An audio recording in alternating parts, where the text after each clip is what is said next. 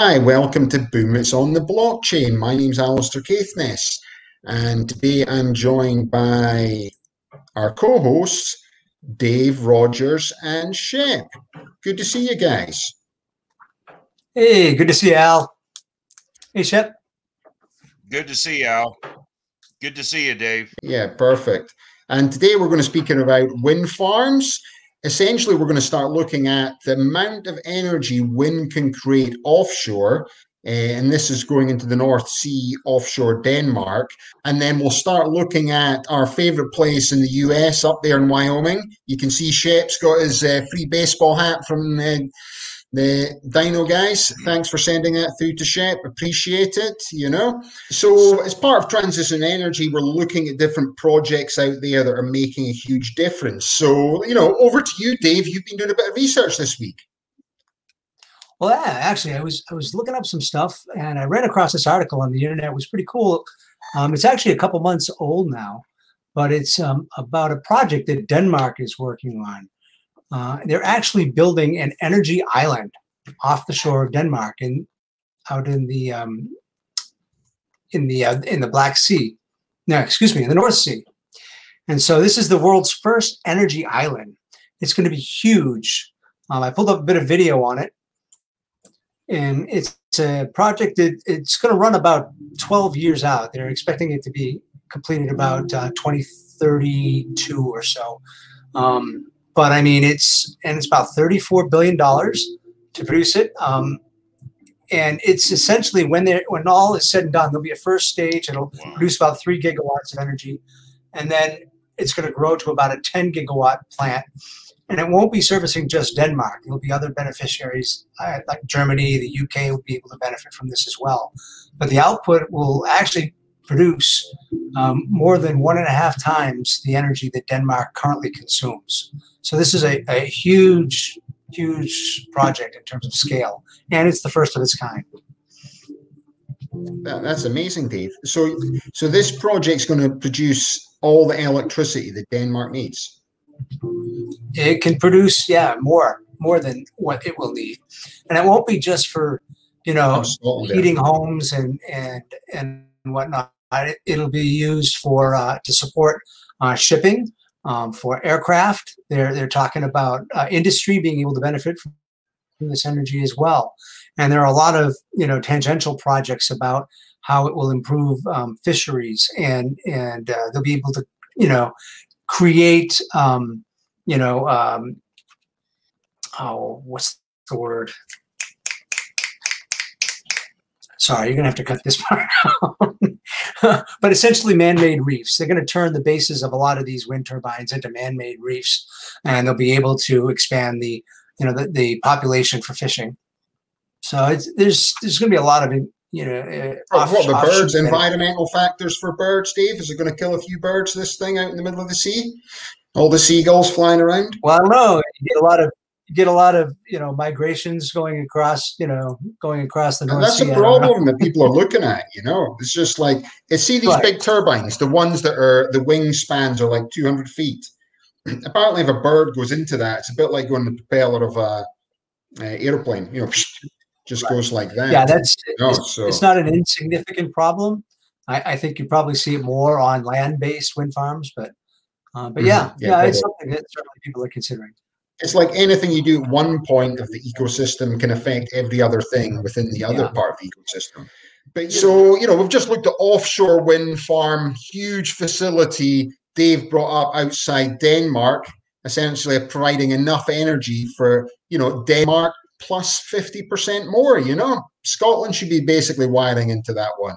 But let's come back to look at onshore wind farms in Wyoming and what's interesting about onshore wind and how they work with solar. So over to you, Shep.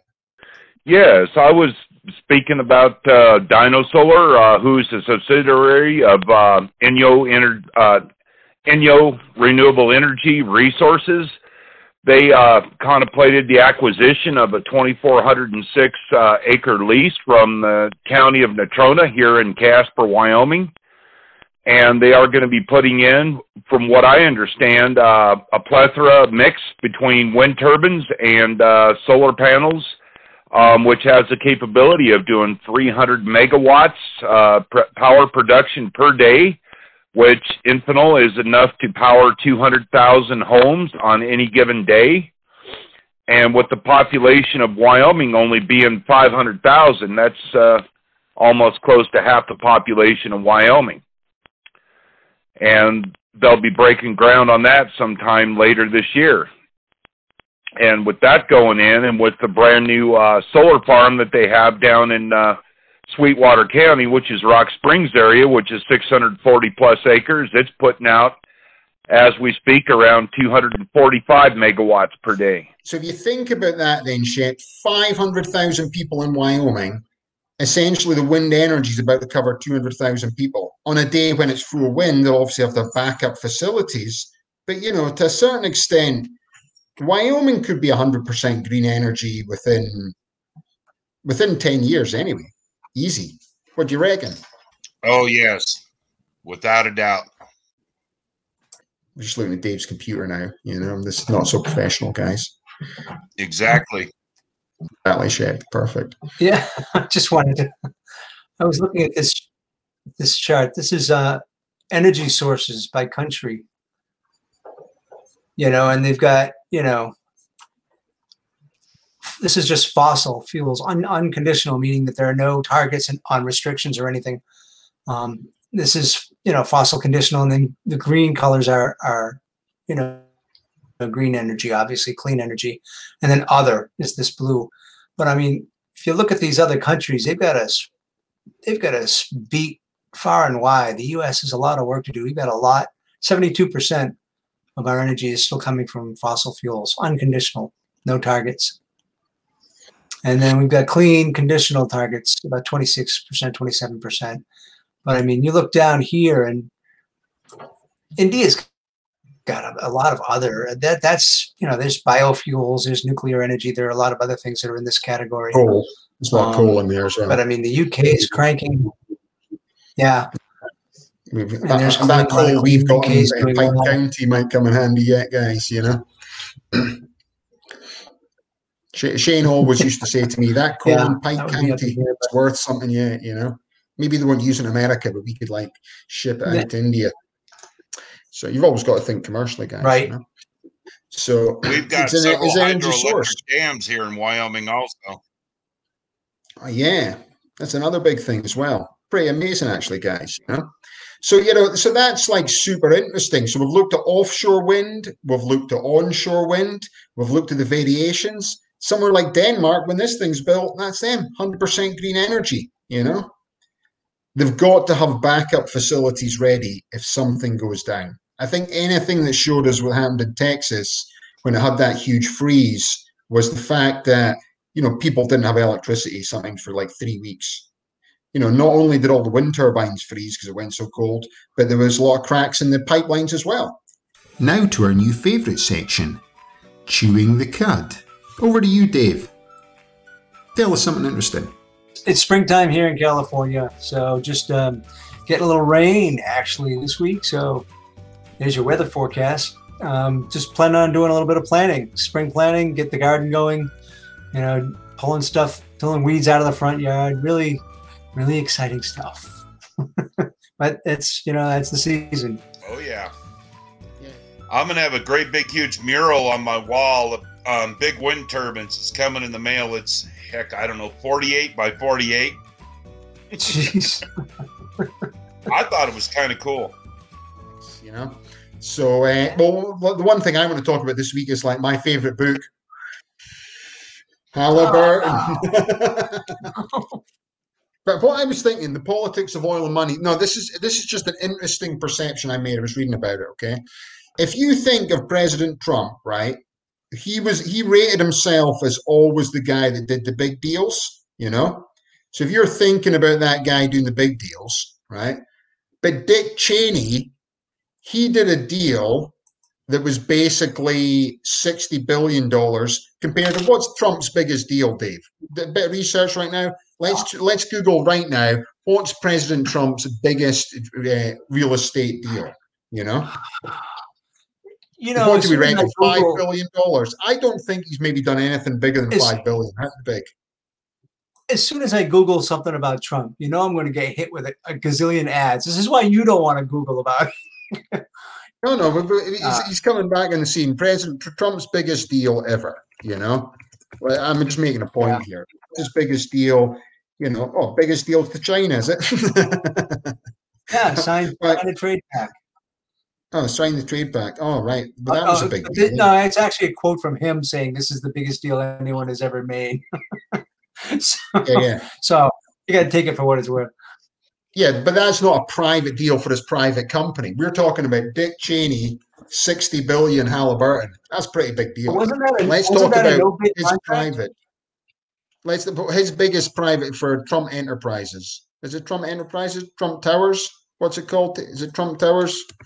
Yeah. Chet? Trump Towers, biggest deal ever. Yes, I think that's what they information. call it. Yeah, But that let's, was- You're talking about the In seven Baku, billion is it? Halliburton deal? yeah. Let's let's let's have a look. No, it was sixty billion in the end. So it was. um But there, there were no looks- bid contracts. Yeah, we're just we're comparing deals here, you know. We want to know who's the big dog when it Yeah. comes to the big deals. And I actually think it's Big Dick.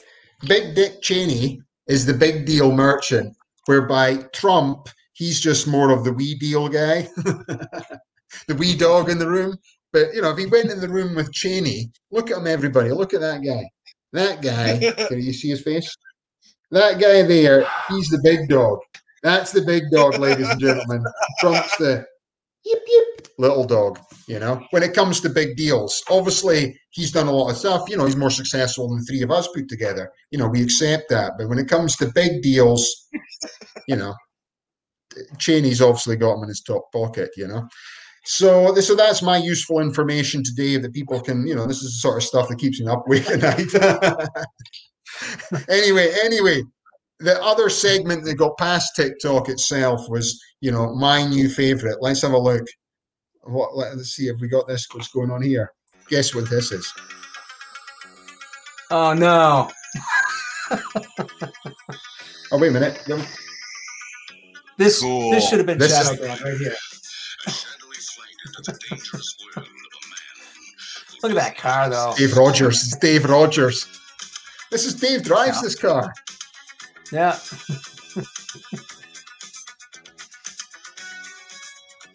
It's no good without the It's music. Dave, look, it looks like young 2000, Dave Dave. Rogers there. Oh, same name, David Hasselhoff. Oh my god.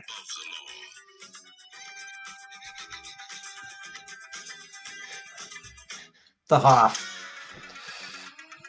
There's the, there's the other guy that was involved, English guy, you know, ran the organization. Yeah. Like, uh, oh, and remember they went. Oh, that's a mechanic, Patricia McPherson, Scottish. Yeah. I told you. Some perks to this job. Yeah. This is Dave's. This is Dave's other job. Everybody, when he's not doing the podcast with us. Yeah. Into the sunset. Oh, oh, the the music keeps going. It keeps coming. I can't get rid of it. It's usual, Dave. You know. Oh. Oh well, Yeah. that's perfect. So great then, guys. Well, appreciate that. You know, thanks again for coming on Boom It's on the blockchain. You know, we'll, we'll have the Adam NFTs. We'll start learning information from that. Uh, we'll share one with everyone at the close here. You know, it's a great way to you know finish off the show. So thanks again, guys. All right. Signing off. Take care, Al. Great being here. See you later, Shep. See you later, Shep. See you later, Dave. Dave. Thanks. Perfect. So that's great. So no, thanks. There there you are, Shep, just coming in. So thanks again, everybody, for joining us and Boom It's on the Blockchain. My name's Alistair Caithness. Have a good night. Thank you for watching Boom It's on the Blockchain. If you want to hang around, you've got a few more minutes, watch the backstage edits, info that never made it to the main podcast, some of it you just can't miss. Thanks again. Have a nice day. So sorry. So so this is what this is our best video so far. Thirty-two thousand four hundred views. Not really much to do. We're talking about the Roadrunners. It, it basically says watch a live Roadrunner. You ready for it, Dave?